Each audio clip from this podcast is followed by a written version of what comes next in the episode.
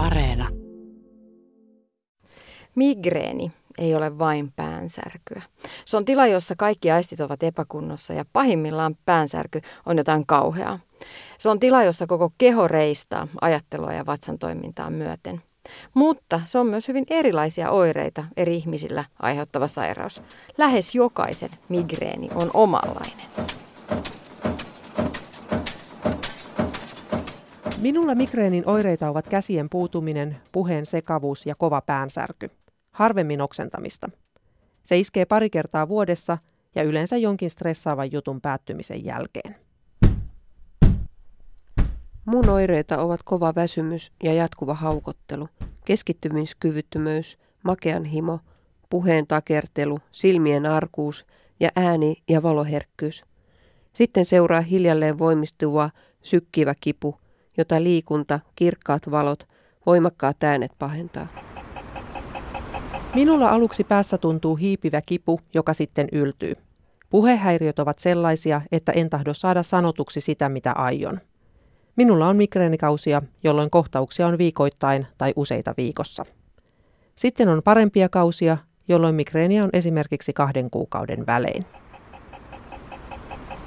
Muun muassa näin kuvaavat migreenipotilaat sairauttaan netin keskustelupalstoilla. Mistä migreenissä on kysymys ja millaista apua on saatavilla? Tänään huoltamolla otetaan niskalenkki tästä joka kymmenettä suomalaista vaivaavasta sairaudesta. Ylepuhe. Tiina Lundbergin huoltamo. Migreeni on kohtauksellinen, erityisesti työikäisillä esiintyvä sairaus. Migreeniä on kahta eri tyyppiä. Aurallinen, jossa kohtausta edeltävät esioireet, esimerkiksi näköhäiriöt, sekä auraton, joka alkaa suoraan päänsäryllä. Auraton on näistä yleisempi. Hetken päästä huoltamolla saadaan professori Arno Palotien kertomana kuulla migreenitutkimuksesta ja sen jälkeen kysymme neurologi Ville Artolta, että mitä aivoissa oikein tapahtuu, kun migreenikohtaus iskee. Mutta aivan ensin tavataan täällä Suomen migreeniyhdistyksen toimistolla krooniseksi yltynyttä migreeniä sairastava Rigina Ajanki sekä neuvontahoitaja Maria Hassinen.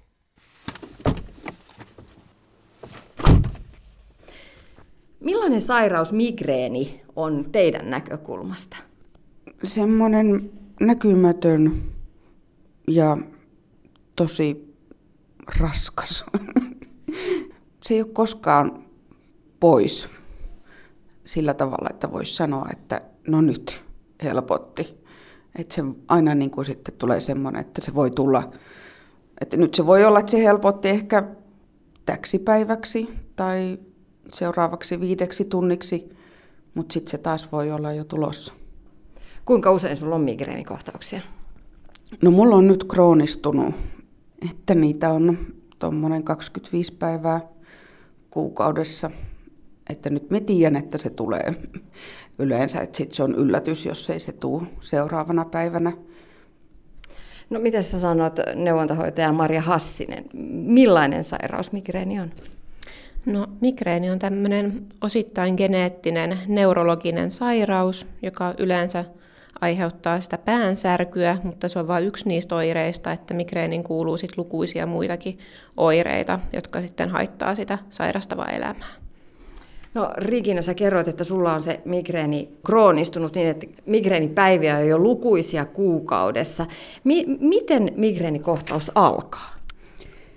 No se riippuu siitä, että minä vuorokauden aikana se alkaa. Se voi alkaa yöllä, jolloin yleensä sitten herää jo siihen, että, että sattuu tosi kovaa. No se ei ole ehkä se tyypillisin. Tyypillisin mulla on semmoinen, että se alkaa tuossa keskipäivän jälkeen semmoisella, että alkaa jotenkin väsyttää, haukotuttaa, jotenkin semmoinen sumunen olo sitten tulee ehkä vähän niin kuin paha olo. Ei oikein tiedä, onko nälkä. Jos menee syömään, niin se ei auta. Sitten se pahenee viimeistään, tai monesti mä ajattelen, että no mekään syömässä, että ehkäpä se auttaa, mutta sitten huomaa, että se olisi pitänyt ottaa ennen sitä ruokailua jo se lääke, että se on ihan myöhässä sen ruokailun jälkeen, kun sen ottaa. Tämä on niinku semmoinen arkinen migreeni, mikä tulee, mikä tulee ihan tavallisina päivinä. Mutta sitten mulle tulee semmoisia, minä reagoin migreenillä kaikkeen, jos tapahtuu jotain ikävää. Esimerkiksi, että mun mielestä oli hyvin tyypillinen, mä olen tutkija ja opettaja yliopistolla, niin mä sain artikkelista lausunnon, siis niitä lähetetään arvioitavaksi ja sitten tämmöinen nimetön arvioija oli kirjoittanut siitä lausunnon, että mitä mieltä se oli, että mitä siitä pitää korjata ja se lausunto oli ihan kamala, siis se oli kirjoitettu ihan niin kuin siihen sävyyn, että siinä ei ollut tarkoituskaan olla asiallinen ja kollegana kohdella, vaan ihan, ihan niin kuin tarkoitus oli loukata ja lytätä. Ja silloin se migreeni iski niin kuin joku olisi paukauttanut jollain taltalla tuolta takaraivosta läpi. Ja si, siis se on semmoinen, se on se toinen tapa. Että se tulee niin kuin saman tien, kun se tapahtuu se paha asia, niin se kipu tulee tosi kovana. Ja yleensä se on tämmöinen niin kuin joku mua henkilökohtaisesti tosi pahasti loukkaava juttu. Ja silloin minä muistan, no silloin minä menin jopa oksentamaan vähän ajan päästä, että se oli niin hirveetä. Onko sulla aurallinen vai auraton migreeni? Mulla on auraton. Eli ei tule niitä näköhäiriöitä tai jonkinlaisia kuvioita sinne näkökenttään. Miten, Rikina, sulla migreeni vaikuttaa arkeen? No se vaikuttaa tietysti tosi paljon, varsinkin nyt kun sen tietää, että se tulee joka päivä. No siis se vaikuttaa siihen työntekoon tietysti ensinnäkin, että mä olen yrittänyt tehdä sillä tavalla, että, että aina kun mulla on iltapäivisin jotain tärkeää, kuten että mulla on opetusta, niin sitten pilleri naamaan ja opettamaan. Ja yleensä se opetus on semmoinen, siis voi käydä jopa niin, että jos se opetus alkaa sopivaan aikaan, niin mun migreeni ei tule, koska se opetus niin kuin vie mut niin kuin ihan eri maailmaan. Mutta mutta että tutkimuksen teko on ollut viime vuosina melko mahdotonta, koska siis sit se aiheuttaa sen, että mun on pakko ottaa se lääke, ja se lääke väsyttää. Että jos me opetan, niin sitten minä huomaa sitä, kun siinä niin kuin adrenaliinit nousee ja siinä on muita ihmisiä ja kanssakäymistä ja se on niin kuin lähtökohtaisesti jo semmoista aika energistä ja kivaa ja liikkuvaista. Mutta siihen niin kirjoittamiseen ja kirjojen lukemiseen ja semmoiseen yksinäiseen puurtamiseen, niin siihen mulla ei oikein niin kuin voimat riitä. Et siihen se vaikuttaa ja sitten se vaikuttaa arkeen niin kuin ehkä vapaa-aikaan sillä lailla, että en käy missään konserteissa, enkä käy missään kauppakeskuksissa, koska mulla kaikki liikkuvat, siis tämmöinen niin kuin liikkuva kuva ja ääni ja valo, niin ne aiheuttaa, mutta oikeastaan minä erityisesti tykkääkään mistään kauppakeskuksista tai enkä edes konserteista tykkää. Kiva tyyppi. No just tästä on tullut niin kuin joissain parisuhteissa ongelmiakin, että en varmaan lähde mihinkään konserttiin. Mutta siis jotenkin semmoinen niin kuin hankalan tyypin maineen saa aika helposti. Enkä voi mitään niin kuin punaviinilasillista ottaa, että sitten se saattaa tulla myös viikonloppuisin ja ei oikein niin kuin haluta varata mitään ohjelmaa esimerkiksi viikonlopuksi. Että tuntuu, että pitää levätä ja pitää rauhoittaa hirveästi, niin kuin hirveän jotenkin järjestää semmoista säännöllistä elämää ja hirveästi järjestää sitä omaa aikaa ja pitää olla hiljaisuutta ja mahdollisuutta vetäytyä ja ei voi sitoutua, että menisi johonkin ja niin, että siis se vaikuttaa ihan hirveän paljon, mutta siis tietysti tässä osaa myös varmaan mun persoonaa muutenkin. Ja siis semmoisia ehkä, että nyt voi syyttää siitä migreeniä pelkästään, että, että siksi, enkä ole koskaan oikeastaan sanonutkaan sitä syyksi, että miksi en tule johonkin tai miksi en halua lähteä. Että, mutta että siis osana, osatekijänä vaikuttaa. Riikina, kun sä sanoit, että sulla kestää migreeni kolme päivää, niin onko se niin, että se on niin kuin koko ajan tuskallinen vai meneekö se niin kuin, että sen pahimman terän saa pois vaikka tulehduskipulääkkeellä, että pystyy ikään kuin toimimaan ja nousee edes sängystä ylös vai oot sä ihan sänkypotilaana? kyllä siitä saa sen pahimman terän pois. Ja sitten se voi olla, että sen saa niinku hetkeksi rauhoittumaan. Ja sitten se vaan palaa pahempana, että sitten se taas alkaa jyskyttää, kun vaikka meet makaamaan. Mulla esimerkiksi makuasento yleensä pahentaa sitä kipua tosi paljon. Että sitten pitää mennä nukkumaankin sillä puoli istuvassa asennossa. Rigina, henkilökohtainen kysymys. Oletko kokeillut tällaisia estolääkkeitä, että olisiko niistä apua? Joo, mulla on ollut käytössä, siis on aloitettu niillä beta-salpailla ja sitten on ollut käytössä masennuslääkkeitä. On kokeiltu myös sitä botox-hoitoa. Kerta on sitä kokeiltu, mutta siitäkin oli sitten ehkä eriäviä mielipiteitä, että sitä olisi pitänyt kokeilla useamman kerran, mutta ei sanakaan silloin se kerran hoito auttanut ollenkaan. Niin, siis sitten kun nämä ei auttanut, niin sitten sen jälkeen tällä hetkellä mulla on käytössä epilepsia tarkoitetut lääkkeet. Ja nyt ehkä siis tällä hetkellä tuntuu, että ne saattaa vaikuttaa, mutta että tämä on jotenkin hirveän monimutkainen vyyhti, kun siihen ainakin mun migreeniin vaikuttaa niin hirveästi se stressi ja elämäntilanne yleensä, että se jotenkin on välillä hyvin vaikea nähdä, että kuinka verran, minkä verran ne lääkkeet tässä niin kuin näyttelee nyt, kuinka suurta roolia se näyttelee. Maria Hassinen, sä oot neuvontahoitajana täällä migreeniyhdistyksessä. Kuinka tyypillisiä nämä Riginan mainitsemat syyt migreenille on esimerkiksi se, että huono palaute työpaikalla, niin se aiheuttaa migreenikohtauksen? Kyllä nämä on todella, todella yleisiä asioita, mistä Regina puhui, että todella paljon tulee meille yhteydenottoa ihan vastaavista, vastaavista asioista. Millaisiin kysymyksiin teiltä haetaan apua? Joo, yleisimmät on varmaan sellaisia, että laitetaan niitä oireita, mitä ihminen on ehkä kokenut ja kysyy, että voisi, voisiko tämä olla migreeniä. Ja me sitten tietenkin ohjataan eteenpäin ja neuvotaan. Ja o, paljon tulee myös semmoisia, että kuvaillaan niitä omia oireita ja kysytään, että onko nämä vaarallisia, koska jotkut migreenioireista voi myös olla todella pelottavia. Esimerkiksi jos tulee halvausoireita tai puutumisia, niin monet saattaa pelästyä, kun ensimmäisen kerran niitä tulee ja miettii sitten, että onko tämä vaarallista. Mutta ne on varmaan ne yleisimmät, mitä tulee. Joudutteko te vielä oikaisemaan jotain vääriä käsityksiä tai ennakkokäsityksiä, joita migreenistä on? Joo, kyllä joudutaan aika paljonkin. Yleisin on varmaan se, että migreeni on vain päänsärkyä ja migreenihän voi olla myös täysin päänsärytön muoto myös, että voi saada kaikkia muita oireita, mutta ei ollenkaan sitä särkyvaihetta. Et se on varmaan se yleisin, mikä on todella sitkeässä, että migreeni olisi vain sitä päänsärkyä, vaikka siihen kuuluu sitten pahoinvointia ja voi olla puutumisia, halvausoireita, näköhäiriöitä ja ää, aistiyliherkkyyttä ja muutakin. Kuinka hyvin sitten tänä päivänä migreeni tunnistetaan esimerkiksi per, perusterveydenhoidossa?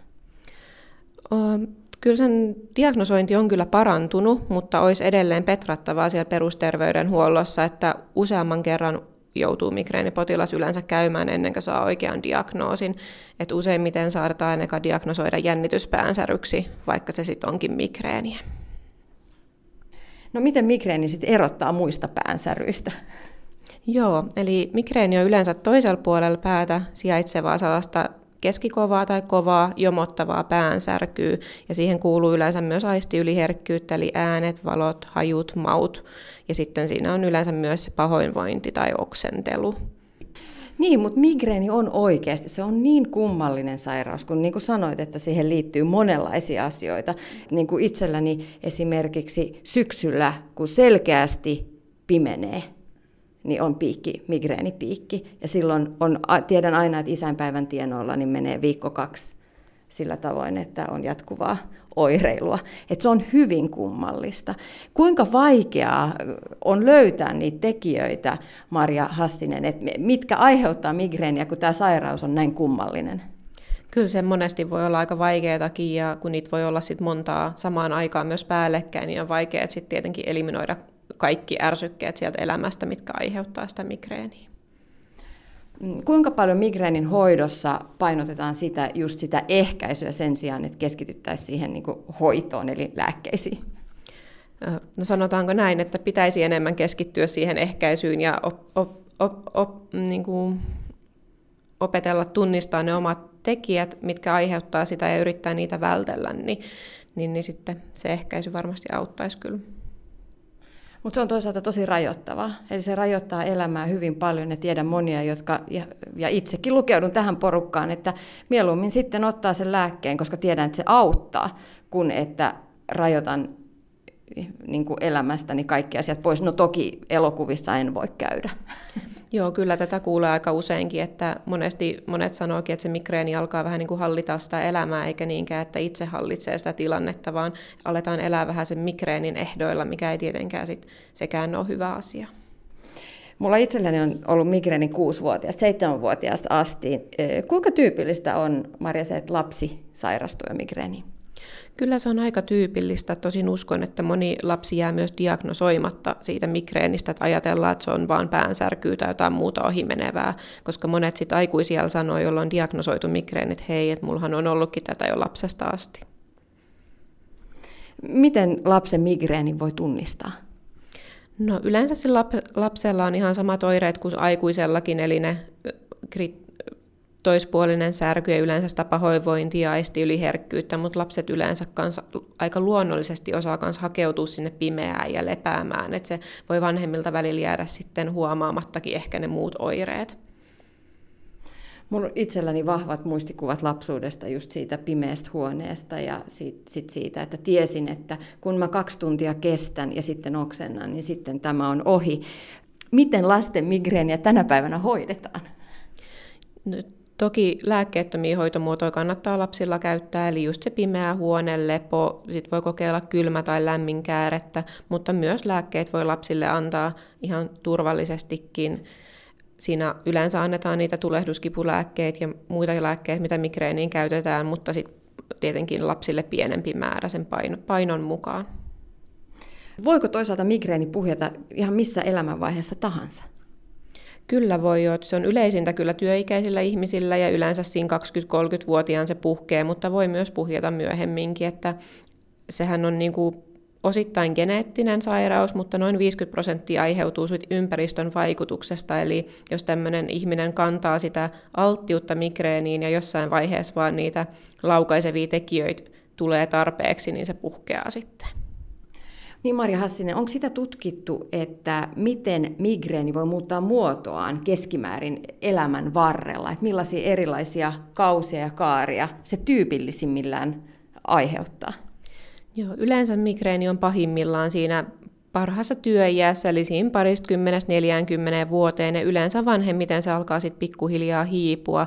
Toki tähän vaikuttaa sitten naisilla muun muassa hormonaaliset tekijät ja muut, että sitten vaihdevuosiaikaa voi migreeni jopa pahentuakin. Maailma paranee puhumalla. Tuossa edellä kuultiin kroonista migreeniä sairastava Rigina Ajangin kommentteja ja kokemuksia migreenistä ja aika moni migreenipotilas löysi sieltä varmasti eh, samaistumiskohteita. On väsymystä, on outoa tunnetta, on sekavuutta. Mutta jäin myös ajattelemaan sitä, kun Rigina kertoi, että hänellä esimerkiksi tietynlaiset opetustilanteet voi kokonaan viedäkin sen migreenin pois, että löytyisikö omasta elämästä semmoisia juttuja, jotka toimii ikään kuin pelastavina tekijöinä siinä kohdassa, jolloin olisi alttius tulla se kohtaus. Mit, mitkä on niitä juttuja? Pitäisi pitää migreenipäiväkirjaa ihan oikeasti, koska se auttaisi tunnistamaan niitä ensioireita, joita aina tulee ennen migreeniä, ja, ja sitten pystyisi vähän kontrolloimaan, että kuinka usein niitä kohtauksia ihan oikeasti on. Migreeniä esiintyy yhdellä kymmenestä aikuisesta. Naisilla se on kolme kertaa yleisempää kuin miehillä, johtuen hormonitoiminnasta.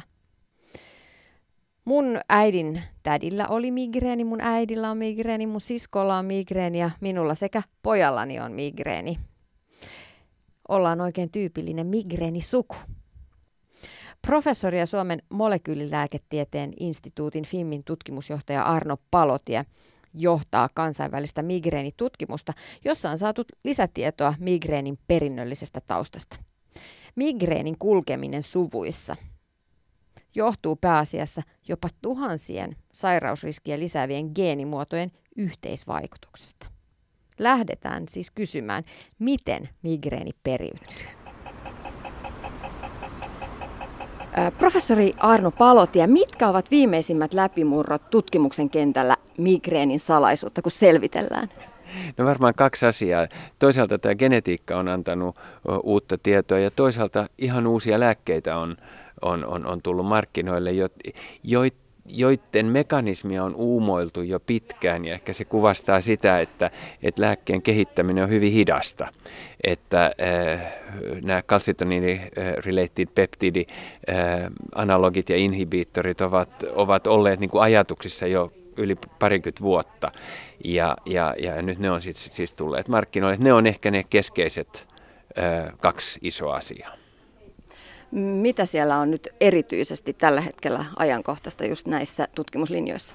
No e, yksi äh, asia, jota genetiikka pyrkii tekemään näiden tavallisten sairauksien kohdalla on, että se pyrkii avaamaan niitä sairausmekanismien syviä saloja.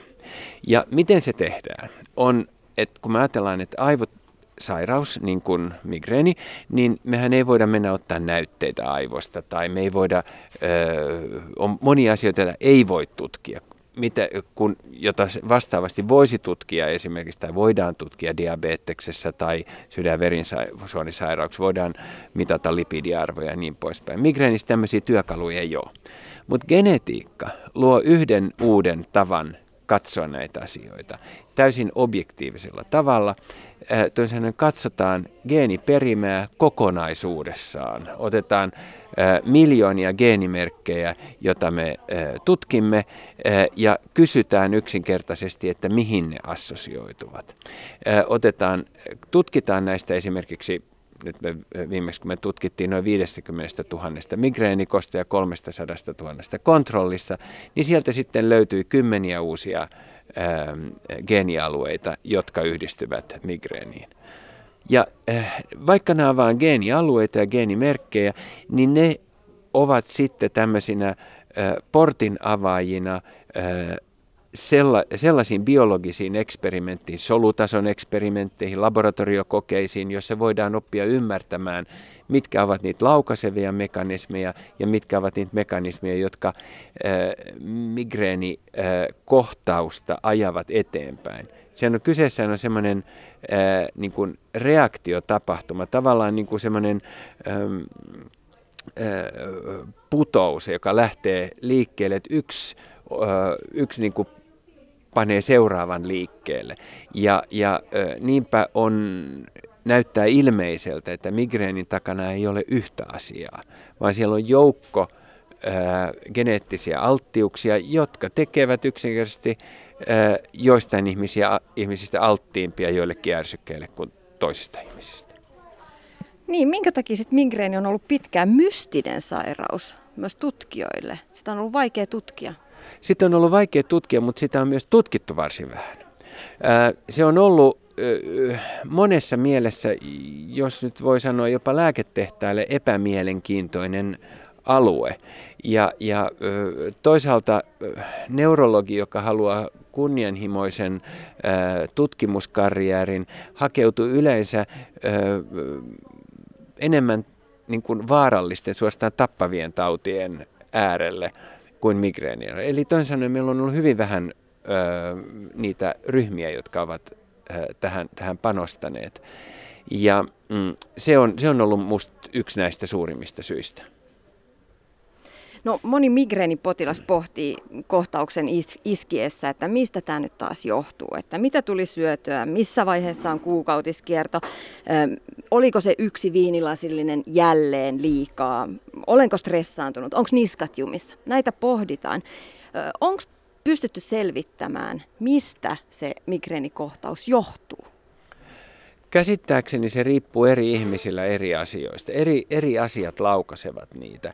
Jos me nyt katsotaan että genetiikkaa, joka on, on vielä hyvin, hyvin äh, niin kuin alkuvaiheessa näiltä osin, että pitää ottaa niin kuin pienellä varauksella, mitä mä nyt sanon, mutta näyttäisi kyllä siltä, että nämä tietyt geenialueet näyttäisi assosioituvan äh, tiettyihin tapahtumiin, niin kuin esimerkiksi äh, paastoon tai, äh, tai äh, stressin laukeamiseen ja, ja se voi olla vähän eri ihmisillä eri asia.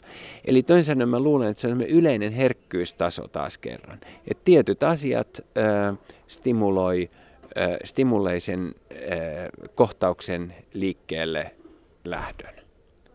Ja sen, sen niin kuin tarkemmin ei voi sanoa, että juuri sinulla on se ja se geenivirhe, tai anteeksi, ei se voi sanoa geenivirhe, mutta geenimuutos, eh, joka, jossa juuri se punaviini on se paha asia.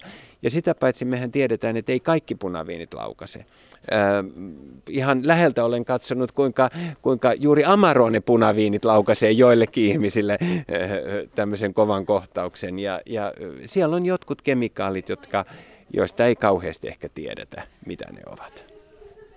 Professori Arno Palotie, migreenisuvuissa on tiedetty jo pitkään, vuosikymmenet me ollaan tiedetty, että, että jotenkin tämä periytyy. Toki migreenin on myös liitetty uskomuksia, että se on älykkäiden ihmisten sairaus. Mutta jos mennään tähän periytyvyyteen, niin miten, miten ja missä migreeni periytyy? Joo, äh, tämä on tota, mielenkiintoinen asia noin, noin hyvin laajemminkin tämmöisten tavallisten sairauksien kohdalla. Meillähän on ollut tapana sanoa, että sinulla on se geeni, sulla on se isäsgeeni tai äitisgeeni ja se, näin ei näytä olevan. Vaan, vaan tämä geneettinen alttius äh, liittyy tämän tyyppisissä sairauksissa tuhansiin geeneihin, ehkä kymmeniin tuhansiin geenivariantteihin, joiden yhteispeli aiheuttaa tämän ää, herkkyyden. Ää, migreenistä on muutama ää, kolme geeniä niin kuin on tunnistettu, jolla on tämmöinen iso efekti, niin kuin sanotaan, että pelkästään sen geenin olemassaolo lisää riskiä 20-kertaisesti. Tyypillisesti tämmöinen yksi variaatio, joita tosiaan on miljoonia meidän perimässä ja, ja, ja niistä muutama tuhat vaikuttaa sitten esimerkiksi migreenialttiuteen, niin semmoisen yksittäisen variantin riskin lisäys voi olla 5 prosenttia tai 10 prosenttia korkeintaan, jolloin yksi yksittäinen variantti ei vielä tee mitään, vaan niitä pitää olla iso, iso joukko. Ja perheissä näyttäisi nyt siltä, että et, et, et se on se loadi, se, se, se tavallaan se, um, se rikastuma näitä variantteja, joita on paljon, jotka periytyvät. Ja niinpä on näyttänyt siltä, että jos sekä isällä että äidillä on migreeni, niin äh, sitten lapsi saa ihan koko rahan edestä sitä migreeniä. Ja, ja erityisesti näyttää siltä, että ne, joilla tämä migreeni alkaa varhain, ennen murrosikää, niillä on erityisen suuri rasite näillä migreenivarianteilla. Mä luin myös jostain, että, että aurallinen migreeni periytyy, jos, jos äidillä on vaikka aurallinen migreeni, niin lapselle se periytyy helpommin. Onko se totta? Joo, siltä se näyttää. Meillä on, meillä on ollut erilaisia vaiheita tässä geneettisessä tutkimuksessa ja alun perin näytti siltä, että me löydetään enemmän niin kuin assosiaatiota ei auralliseen migreeniin, mutta mitä enemmän me tutkitaan, niin kyllä se alkuperäinen uumoilu siitä, että juuri tämä, tämä aurallinen osio on se, joka, jolla, on, jolla on vahva periytyvä komponentti. Se, että miten nämä kaksi liittyy yhteen, se itse päänsärkykohtaus ja migreenin aura, miten nämä kaksi asiaa liittyy geneettisesti ja mekanistisesti yhteen, sitä ihan hirveän hyvin tiedetään. Koska on olemassa ihmisiä, jotka saa pelkän auran eikä päänsärkyä, ja sittenhän on niitä, jotka saa tämmöisen voimakkaan päänsärkysairauden, joka sitten tavallaan tekee sairaaksi ja, ja, ja niiden tuota, mm, äh, erot on, äh, on vielä selvittämättä niin kuin pohjamutia myöten. No entä onko sitä älykkyyden ja migreenin yhteyttä selvitetty tai onko se jopa selvinnyt? Tuota, nyt mun täytyy sanoa, että mä ihan to, muista sitä meidän analyysiämme, mutta mulla on semmoinen muistikuva, että ei siinä kyllä ollut. Ää, et, tota, se, ää, nimittäin mehän voidaan katsoakin sitä nykyään. Eli, eli onko, meillähän on niin älykkyydelle olemassa tietty niin geenipatteristo – Eli me voidaan, voidaan me ihan rutiinisti katsotaan, katsotaan erityisesti aivosairauksien kohdalla, että onko niillä yhteyttä genetiikkaan, joka, jolla, jolla on vaikutusta koulutustason hankkimiseen tai, tai, tai älykkyyden kanssa. En muista, että siinä olisi ollut merkittävää. Valitettavasti en voi tätä nyt sanoa, että olisitte noin keskimääräisesti hirvittävän paljon älykkäämpiä kuin kaikki muut yhteensä. Professori Arno Palotie, mikä on sitten seuraava askel migreenitutkimuksessa täällä Suomessa? Mihin suuntaan olette menossa? No me on edelleen äh, ollaan äh, tavallaan sillä samalla äh, tiellä, eli tavoitteena yhä suuremmat geneettiset aineistot. Tällä hetkellä meillä on menossa äh, sellainen aineisto, jos meillä on 100 000 migreenikkoa ja onko se 400 000, 500 000 kontrollia ja, ja, ja sieltä näyttää tulevan yhä lisää geenimerkkejä. Kun näitä, tätä ymmärretään lisää, me päästään taas pureutumaan seuraavassa vaiheessa siten, että me päästäisiin katsomaan migreenin alatyyppejä. Nythän me katsotaan migreeniä tämmöisenä ö, otsikkoasiana, mutta nyt meillä on mahdollisuus ruveta katsoa niin genetiikka ensin. Et me kysytään, että jos on tämmöinen tämmöinen geeniprofiili, minkä tyyppisiin alatyyppeihin se löytyy, ja sitä kautta toivottavasti saada kohdennetumpia hoitoja ää, kehitetyksi ää, potilaille. Onko maailmalla sit menossa jotain erityisen kiinnostavia yksittäisiä tutkimuksia? Ne, mitkä tuota, mitä on menossa, mutta meillä on pikkusen niin se aineisto vielä ää, ei ole maailmalla kehittynyt parhaaseen mahdolliseen malliin, on, ää, että me ymmärrettäisiin genetiikan ja hoitovasteen välistä yhteyttä. Ja, mutta ongelmana on toistaiseksi ollut se, että meillä ei ollut oikein hyviä materiaaleja, missä tätä hoitovastetta olisi monitoroidu systemaattisesti, riittävän suuria aineistoja.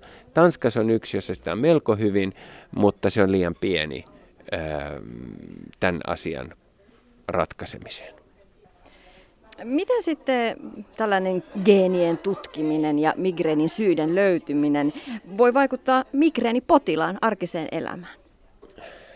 Se ainakin äh, yhden asian selvästi niin kuin, sillä, on merkitystä ja sillä on moniin aivosairauksiin sama yhteys, että, että tämä ei ole mikään pelkkä neurotikkojen tauti, vaan siellä on geneettinen tausta alla. Että ei, ei, ei voi sanoa, että otpa, äh, otpa taas rasittava tyyppi, kun sulla on migreeni, vaan se on ihan aito sairaus, jossa on geneettinen ää, pohja. Se on niin kuin yksi tämmöinen käytännön asia.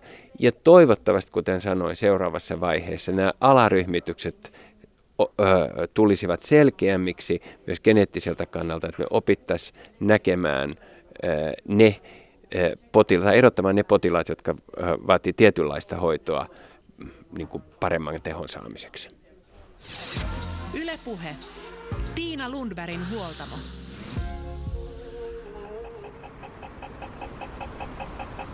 Mulla itselläni on ollut migreeni kuusivuotiaasta lähtien.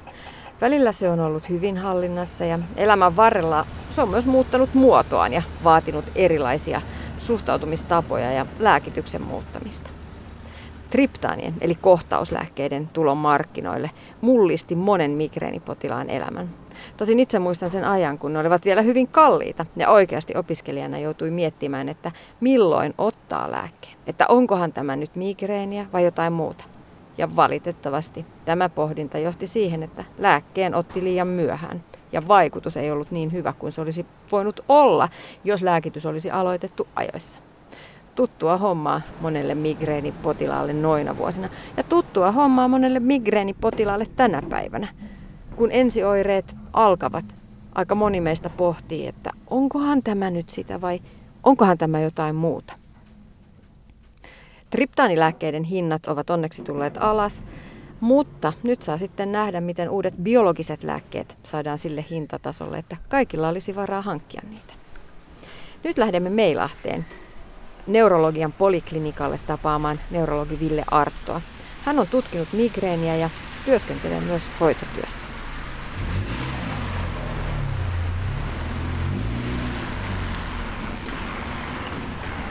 Neurologi Ville Artto, mistä lähdetään selvittämään, että onko joku päänsärky migreeniä vai ei? kun migreenipotilas tai siis päänsärkypotilas tulee vastaanotolle, niin kaiken ajan on se, mitä potilas itse kertoo. Eli ensiksi potilas kertoo yleensä omin sanoin vapaasti ongelmansa ja sitten vielä tehdään täydentäviä kysymyksiä. Toki siihen perään sitten vielä kliininen tutkiminen vastaanotolla kuuluu asiaan, mutta kyllä se diagnoosi pohjautuu siihen, että mitä ihminen kertoo omasta päänsärystään ja oireistaan. Migreenin diagnosointi toki on aika hankalaa, koska ihmisillä on monenlaisia erilaisia oireita. Ja aika monet migreenipotilaat kertoo siitä, että, että migreeni on hoidettu jännityspäänsärkynä tai, tai että sulla nyt noin niskat on vähän jumissa kuinka, kuinka hankalaa se diagnoosin tekeminen on sit, koska migreenihän on jokaisella ihmisellä, tai voi olla moni, hyvin monimuotoinen eri ihmisillä. No se on juuri näin, että jos meillä on kymmenen potilasta, jolla kaikilla on oikeasti migreeni, niin kaikilla voi olla keskenään erilainen tarina ja samallakin ihmisellä voi olla eri elämänvaiheessa erilainen tapa, miten se migreeni ilmenee. Keskimäärin mun mielestä diagnoosin tekeminen on kohtalaisen selkeää, että silloin kun tarina on suunnilleen oppikirjasta migreeniltä kuulostava, niin kyllä sitä varmaan sitten migreeninä hoidetaan, mutta joskus on sitten tämmöisiä niin kuin sekoittavia tekijöitä tai tarinassa on piirteitä migreenistä ja piirteitä jostain muusta sairaudesta ja silloin se onkin vaikeampi sanoa, mistä kysymys on ja voikin olla yhdistelmä, että se ei ole mitenkään harvinainen asia, että samalla ihmisellä on sekä migreeniä että niskajännityspäänsärkyä tai vielä jotain muutakin, muutakin särkyä, mutta toisaalta välillä menee niin päin, että sitten kun meillä on harvinaisempia päänsärkysairauksia, niin kuin sarjottainen päänsärky, niin niitä sitten taas hoidetaan migreeninä, koska migreeni on niin yleinen, niin sitten todennäköisyyden mukaan ihminen saa helpommin migreenidiagnoosin kuin sen sarjottaisen päänsäryn, joka, joka on sitten harvinainen asia, eikä välttämättä tukkaan hoitavalle lääkärille edes mieleen. Voidaanko migreeni sitten jotenkin todentaa aivokuvissa tai näkyykö se jossain kuvissa vai onko se vaan ää, tällaista potilaan tarinaan perustuvaa se diagnosointi? Diagnoosi pohjautuu oikeastaan pelkästään siihen, mitä ihminen kertoo oireistaan. Että poissulkumielessä aina silloin tällöin tehdään aivojen magneettikuvantaminen tai joku muu konetutkimus, mutta ne on vain sen varmistaminen, että eihän ole kysymys jostain muusta, eihän, että siellä ei näy mitään sellaista migreeniin sopivaa löydöstä tai millään verikokeella tai millään muullakaan. Konetutkimuksella diagnoosia ei voida muuta kuin varmistaa muita asioita poissulkemalla. No mä oon itse migreenipotilas. Mulla on nyt vähän sellainen tunne, että voi olla, että se olisi tulossa. Ähm, mun olisi ehkä pitänyt äsken ottaa jo lääke. Jos nyt mun aivot kuvattaisiin, niin näkyisikö siellä jotain muutoksia? No tavallisilla kuvantamismenetelmillä, jossa siis kuvataan aivojen rakenteita tai verisuonia, niin äh, todennäköisesti ei näkyisi mitään poikkeavaa. Ähm, meillä on tämmöisiä niin kuin funktionaalisia kuvantamistutkimuksia, missä, missä nähdään tiettyjen välittäjäaineiden tai verenkierron lisääntymistä jollain tietyllä alueella jollain aikahetkellä, niin magneettikuvissa on nähty poikkeavuuksia ja sitä kautta saatu ajatusta, että mistä se migreeni oikeastaan aivoissa edes lähtee liikkeelle. Mutta tavallisilla kuvantamistutkimuksilla niin ei pitäisi näkyä mitään, ei kohtauksen alkaessa eikä sitten myöskään silloin, kun se on pidemmälle yltynyt. Neurologi Ville Artto, mitä siellä aivoissa tapahtuu silloin, kun migreenikohtaus iskee?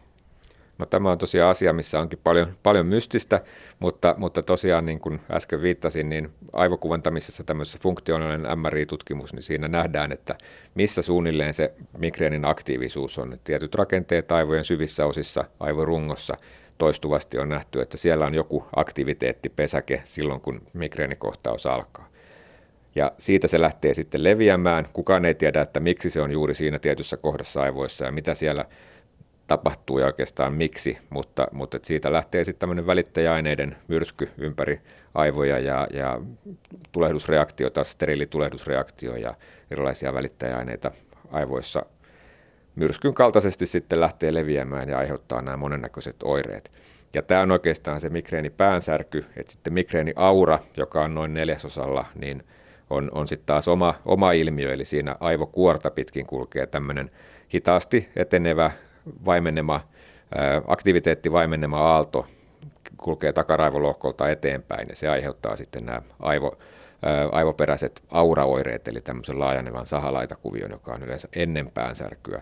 Ja, ja joskus voi olla myös puheentuoton vaikeutta, sekavuutta, halvausoireita, tunnottomuutta, niin nämä on sitten ne aivokuoren auran ilmiöitä. Mutta miten nämä niin kuin aivorungosta sieltä aivojen syvistä osista lähtevä välittäjäinen myrsky ja tämä ää, aalto, joka kulkee siellä aivokuorella, niin miten ne liittyy toisiinsa, niin se on aika huonosti ymmärretty.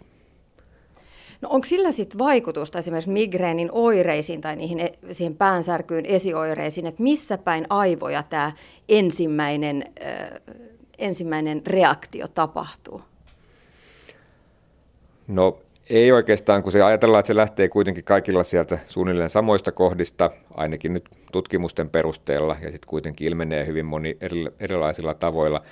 Todennäköisesti tämmöiset perintötekijät vaikuttaa siihen, että migreeni on niin erilainen, että kun siinä kuitenkin vaikuttaa kymmenet tai sadat geenit ja niiden erilaiset kombinaatiot, niin se sitten vaikuttaa siihen, että miksi migreeni on kahdella eri henkilöllä niin erilainen. Yksi asia, mikä huolettaa migreenipotilaita, varsinkin aika tällaisen rajunkin kohtauksen jälkeen, on se, että voiko se aiheuttaa jotain vaurioita aivoissa? No yleisesti ajatellaan, että migreeni on hyvänlaatuinen sairaus. Siis voi olla tylsä, kiusallinen aiheuttaa toimintakyvyn laskua, mutta siinä mielessä hyvänlaatuinen, että se ei aiheuta, että mitään menisi aivoissa tai muuten rikki.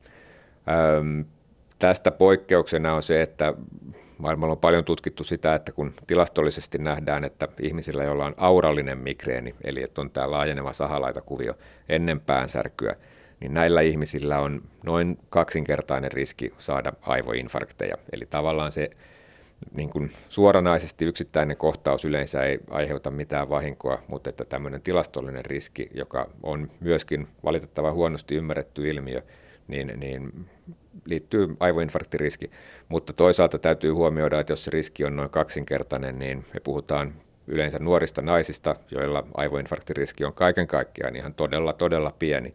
Ja jos todella harvinainen asia muuttuu kaksi kertaa todennäköisemmäksi, niin ei se nyt vielä kovin, kovin merkittävä riski vieläkään ole. Mutta tähän liittyy se, minkä takia sitten aurallista migreeniä sairastavien naisten tulisi pidättäytyä yhdistelmää epillereistä ja tupakasta, koska ne sitten lisää edelleen sitä veritulppariskiä. Niin, migreeni on hyvin erilainen eri ihmisillä. Sitä voidaan erotella esimerkiksi just aurattomaan ja auralliseen migreeniin. Onko jotain muita erilaisia migreenityyppejä kuin aurallinen ja auraton?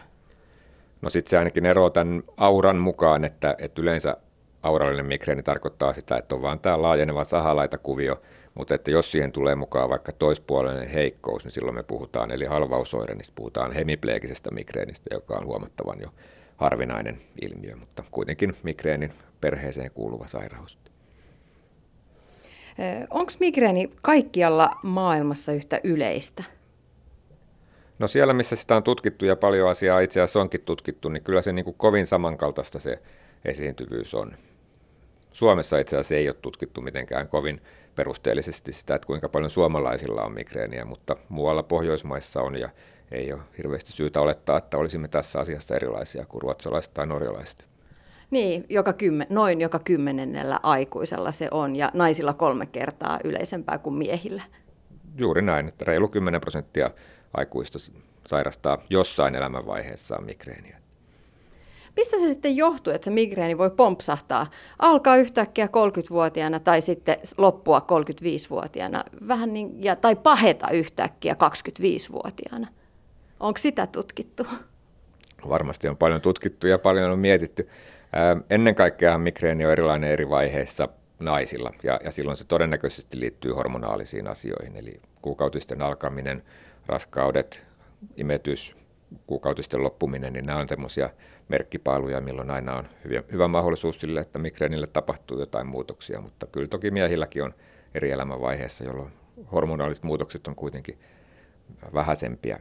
Ää, varmaan tämä hormonaalisuus on kuitenkin se tärkein tekijä siihen, siihen, mutta että varmaan siihen, että miten migreeni ilmenee ja kuinka aktiivisesti, niin siihen sitten vaikuttaa moni asia niin kuin muussa terveydessä, että tavallaan mikä tahansa, mikä tahansa epätasapaino tai terveysongelma voi sitten omalta osaltaan olla sitten vaikuttamassa migreenin aktiivisuuteen. Erilainen elämänvaihe, onko kovin stressaantunut, nukkuuko hyvin, käyttääkö jotain muita lääkkeitä, mitä muita sairauksia on. Ja joskus on sitten migreenissä jotain käänteitä suuntaan tai toiseen, jota ei sitten oikein millään keksi, että miksi näin meni, että kyllä se usein sitten myös elää ihan omaa elämäänsä.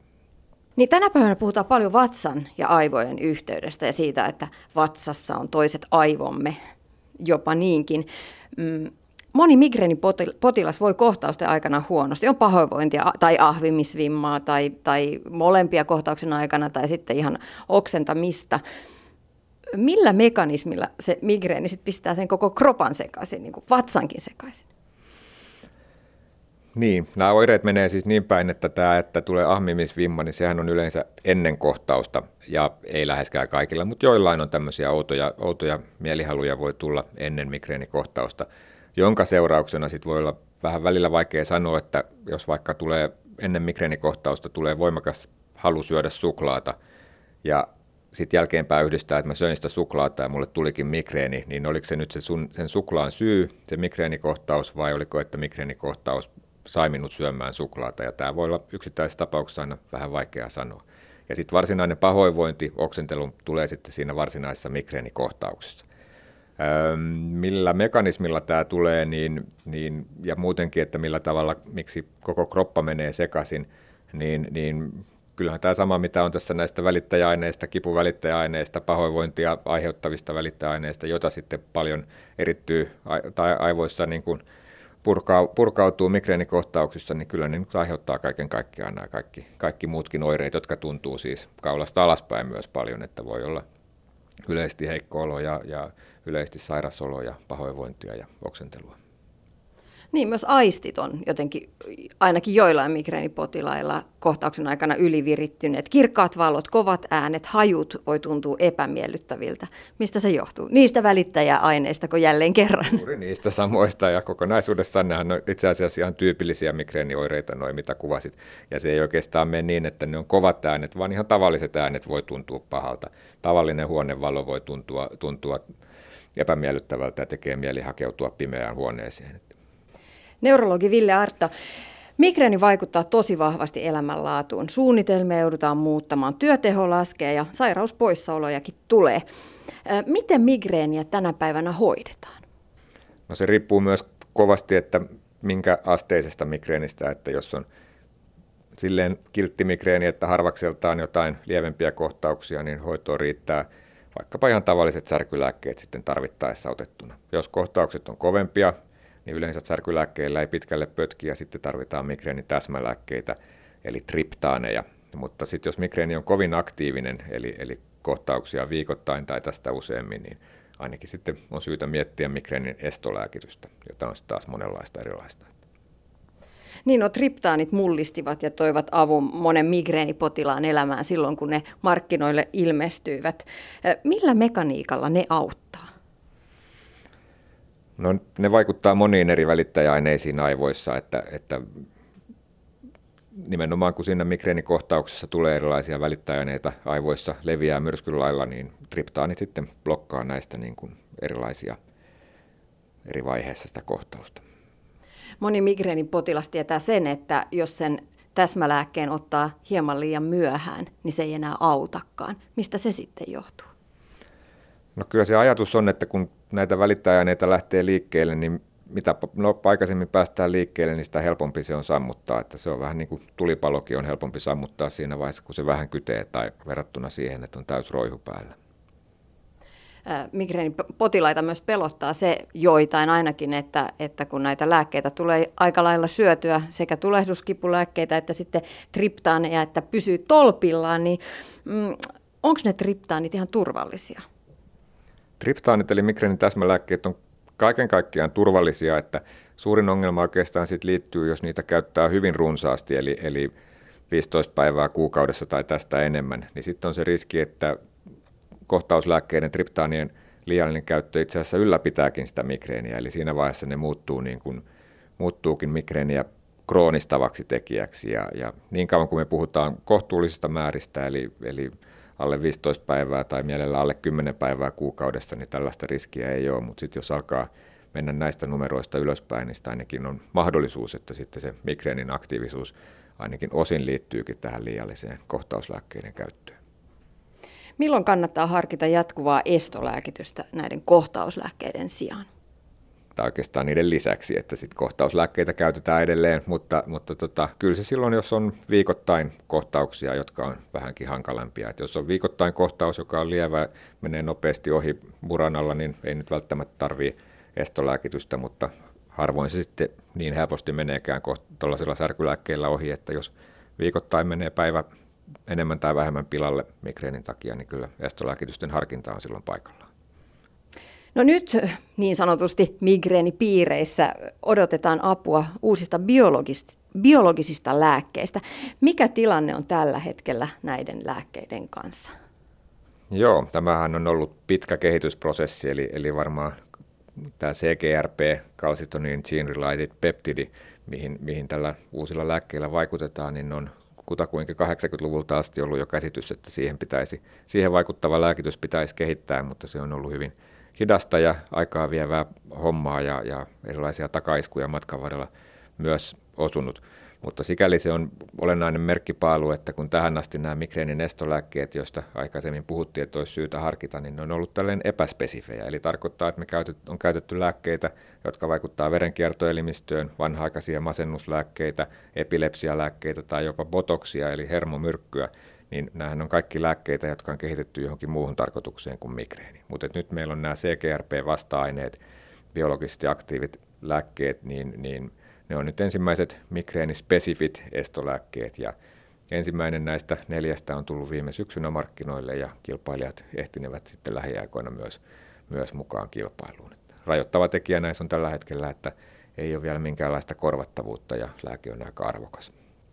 Niin, silloin kun nuo triptaanit tuli markkinoille, niin moni meistä nuorista migreenipotilaista joutui kiristämään kukkaronnöörejä, että oli varaa edes ottaa se migreenitabletti. Nykyäänhän tilanne triptaanien kohdalla on toinen. Kuinka kalliita nämä biologiset lääkkeet on? No tämä uusi lääke, joka nyt on markkinoilla, Erenumabi, niin maksaa käytännössä 580 euroa kuukaudessa. Että kyllä me puhutaan aika hintavasta tuotteesta ja tupla-annoksella sitten vielä tuplahinta. Juurikin näin. Siihen sitten jonkinlaista ratkaisua olisi kiva saada, koska näistä toivottavasti monikin migreenipotilas sitten hyötyisi näistä uusista lääkkeistä. Mm, miten, ihan konkreettisesti, millainen se lääke on? Miten sitä käytetään? Eli kun se on estolääke, niin se otetaan ennaltaehkäisevästi kerran kuukaudessa ihon alle pistos. Potilas itse pistää, eli säännöllinen lääkitys, mutta, mutta pistämällä, kun se on tämmöinen biologisesti aktiivinen lääke, niin tarkoittaa sitä, että jos se olisi tablettimuotoinen, niin elimistö sitten hajottaisi sen ennen kuin se pääsee imeytymään, niin sen takia se on pistosmuodossa, mutta kerran kuukaudessa.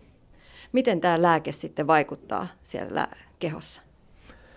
No se on nimenomaan CGRP-vasta-aine, ja kun oli aikaisemmin puhetta, että migreenikohtauksessa on paljon – erilaisia välittäjäaineita, joita, joita vapautuu, niin tämä CGRP on yksi niistä keskeisimmistä. Ei todellakaan ainoa, mutta yksi niistä keskeisistä.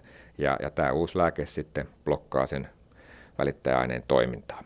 Ähm, sehän toimii osalla ihan todella hyvin tämä uusi lääke tai uudet lääkkeet, ja osalla sitten huonommin, joka sitten varmaan vaan kuvaa sitä, että, että se migreeni kuitenkin – siellä ihan niin kuin syntymekanismiltaankin on sitten eri ihmisillä erilainen, eli tämä CGRP on sitten jollain varmaan keskeinen, keskeinen tekijä siinä migreenikohtauksessa, jollain sitten olisi jotkut muut, muut niin kuin tekijät siinä tärkeämmässä roolissa.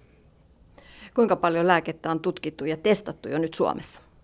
Suomessa ja maailmalla, että kyllähän oikeastaan kun uusi lääkemarkkinoille tulee, niin aika, aika laajat tämmöiset kaksoissokkoutetut tutkimukset on välttämättömiä, että kyllä niissä on, on käytännössä tuhansia potilaita ollut näissä lääketutkimuksissa mukana ja osin myös suomalaisia. Miten oirehtivassa, oirehtivassa migreenissä tätä biologista lääkettä sitten kannattaisi käyttää? No se virallinen käyttöaihe, eli, eli kenelle se on tarkoitettu, niin on se, että vähintään neljä migreenikohtausta kuukaudessa. Mutta käytännössä, kun me puhutaan näin hintavasta lääkkeestä, niin luulisin, että suurin osa, jotka, jotka tätä päätyy käyttämään, niin on esimerkiksi kroonista migreeniä sairastavia. Eli krooninen migreeni tarkoittaa sitä, että on vähintään 15 päivää kuukaudessa päänsärkyä ja näistä vähintään puolet on ihan oikeita migreenisärkyä. Että kyllä nyt käytännössä nyt ensisijaisesti on tarkoitettu tällaisille, niin kuin, jolla migreeniä on monta kertaa viikossa. Ville Arto, millaisiin kysymyksiin neurologina toivoisit vielä migreenissä löydettävän vastauksia? No näistä uusista lääkeinnovaatioista huolimatta, niin kyllä meillä on paljon ihmisiä, joiden päänsäryn hoitaminen on kuitenkin epä, epätäydellistä, eli, eli vaikka mitä lääkityksiä aloitettaisiin tai kokeiltaisiin tai mitä hoitoja tahansa tehtäisiin, niin, niin osa ihmisistä valitettavasti niin kuin vasten jää siinä määrin rajalliseksi, että sillä saralla toivottaisiin kehitystä. Ja, mutta nyt on otettu näitä merkittäviä askeleita ja se toivottavasti myös poikii sitten myös niin kuin jatko, jatko käänteitä, että päästäisiin migreenin tutkimuksessa ja hoidossa eteenpäin. Maailma paranee puhumalla. Näin totesi neurologi Ville Artto. Mua itseäni joskus ärsyttää läheisten ihmisten suhtautumisessa migreeniin se, että ikään kuin se olisi aina itse aiheutettua tai omissa käsissä. Et läheiset saattaa ihan hyvää tarkoittaessaan kysyä, että no mitä sä nyt oot taas syönyt tai juonut tai ootko nukkunut tai onko hartiat jumissa tai onko stressiä. Et ikään kuin sitä jotenkin itse aiheuttaisi vaikka fakta nyt on se, että se migreeni on siellä geenirihmastoissa olemassa ja se vaan tulee joskus joidenkin asioiden ja ärsykkeiden yhteisvaikutuksen ansiosta migreenikohtaus iskee. Sille ei aina voi minkään. Ja vaikka kuinka yrittäisi eliminoida elämästään sellaisia asioita, jotka mahdollisesti aiheuttaa migreeniä, niin silti sen voin jostain hormonitoiminnallisista syistä saada. Joten migreenipotilaat, syyllisyys pois. Se vaan joskus tulee. Palataan vielä lopuksi migreeniyhdistyksen toimistolle ja kysytään kroonista migreeniä sairastavalta Rigina Ajangilta, että mitä hän toivoo läheisiltä oman migreenin ymmärtämisessä. Tuo oli hirveän tyypillistä ajattelua multakin, että se syyllisyys on hirveä. Että aina, aina miettiä, että mitä olisi pitänyt tehdä toisin. Ehkä siis sitä, että, että se, että mun täytyy nukkua, niin se ei ole laiskuutta. Tällä hetkellä ne on lapset lähinnä, että ne on sellainen, että älä, miksi, miksi, miksi sun taas pitää mennä nukkuun, että voisit sä nyt, et se niin voi olla taas väsynyt, että lapsilla ehkä on ollut vaikeinta ymmärtää, mutta, mutta muut kyllä ymmärtää. Mitä sä ajattelet tulevaisuudesta? Odotatko, että vanhemmiten migreeni helpottaisi? Mä olen ottanut sitä Aimovig-nimisestä lääkkeestä. Neurologi vähän sitä mulle vilautteli kanssa, että sulla on nyt toivoa, että, että tässä on tämmöinen uusi, uusi lääkitys tulossa. Että sitä minä nyt ootan, että jos siitä olisi jotakin apua, ettei tarvitsisi syödä niitä kohtauskipulääkkeitä niin paljon, eikä sitä epilepsialääkettä, joka kuitenkin aiheuttaa jonkun verran sivuoireita. Mutta muuten tulevaisuus vaikuttaa, tai sanotaanko, että siellä tulevaisuudessa on niin paljon erilaisia muitakin asioita, että kuitenkin se migreeni on siellä aika pieni juttu. että en ole ajatellut sitä ihan hirveästi sitten kuitenkaan lopulta. Ylepuhe. Tiina Lundbergin huoltamo.